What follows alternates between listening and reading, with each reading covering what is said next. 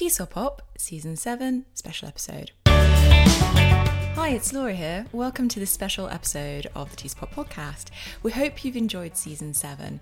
In fact, 2023 has been our biggest year yet. So thank you to you, our listeners, and our wonderful guests for making TESOL Pop possible. To help more educators discover us, you can leave a rating and review wherever you listen to the podcast, like this lovely review that Leaning21 left on Apple Podcasts that says, Love the small chunk nature of the show, great for ESL teachers, and yet so much content is relevant to a wider teaching audience.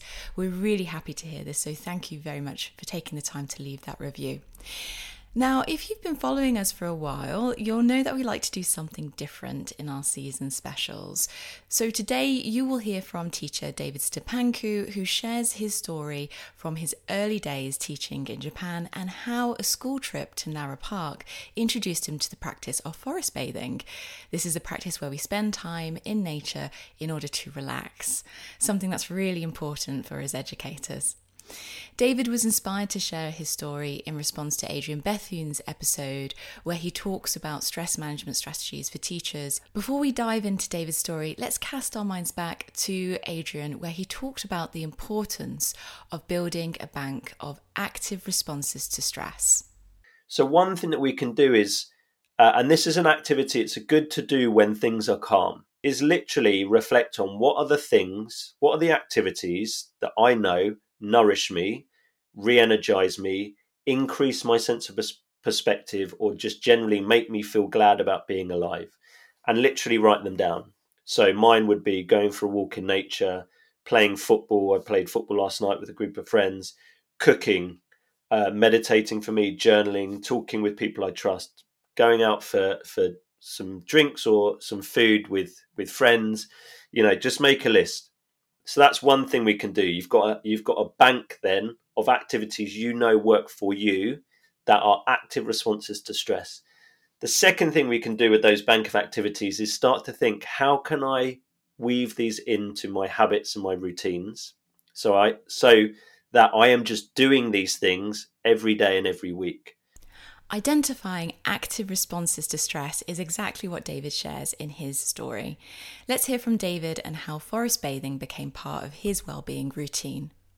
I came to Japan in 1991, quite literally a Reaganomics refugee. I was an arts major and was finding it increasingly difficult to get any worthwhile job in the arts. And finally, I realized it would only get worse as the 80s wore on.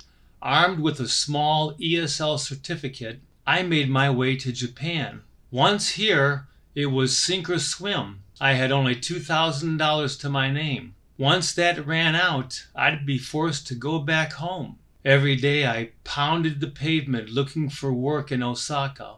I finally found two very small jobs at cram schools and began working. That was in January. By March, that was all I was doing looking for better work and working those two small jobs.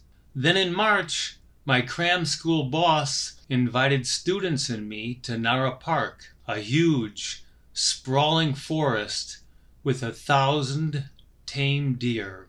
Once there, I could feel something come over me, a washing over me of relaxation and calm. I realized this is what I'd been missing for the past three months.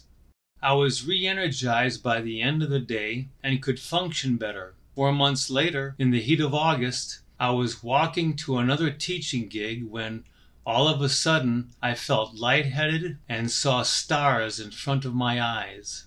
I had to sit down on the curb in the street. I sat there and wondered what was going on. I did some quick calculation when I'd realized I'd taken one private lesson after another and had worked for about 100 days in a row without a break. I went to a leafy temple nearby and took a break. That's how I discovered forest bathing.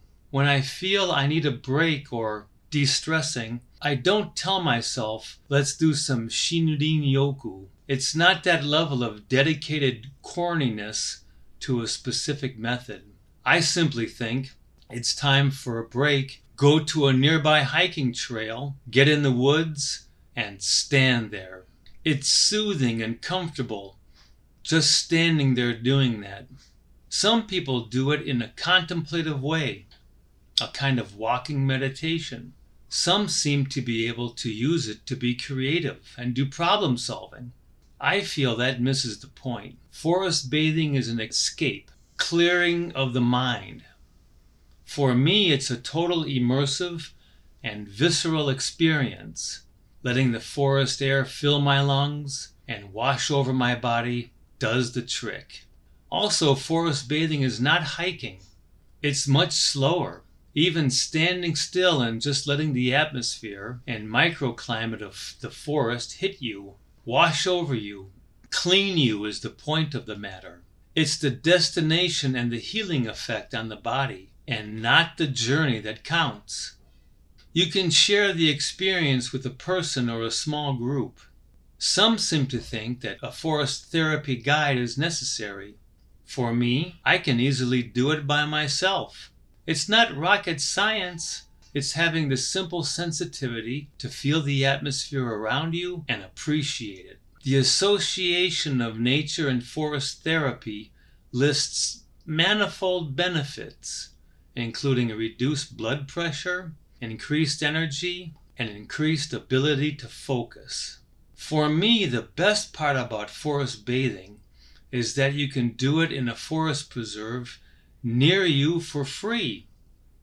These are my observations about forest bathing and how it can alleviate teacher fatigue.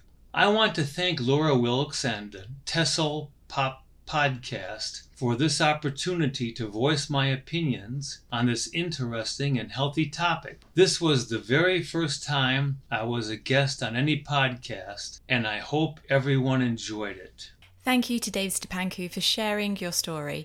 If you'd like to learn more about forest bathing and follow David's work, then I've included links to articles and publications for you to check out. We'll be back on January the 16th with a fresh season of TESOL Pop.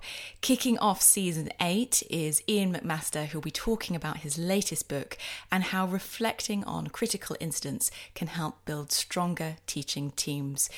Until then, you can follow us on socials for updates or take part in what we're reading, our virtual book club, where Rebecca Elamalitis and I share our latest reads and how we're going to apply them to our work as educators and entrepreneurs. As always, all those details are in the show notes. So until then, happy listening.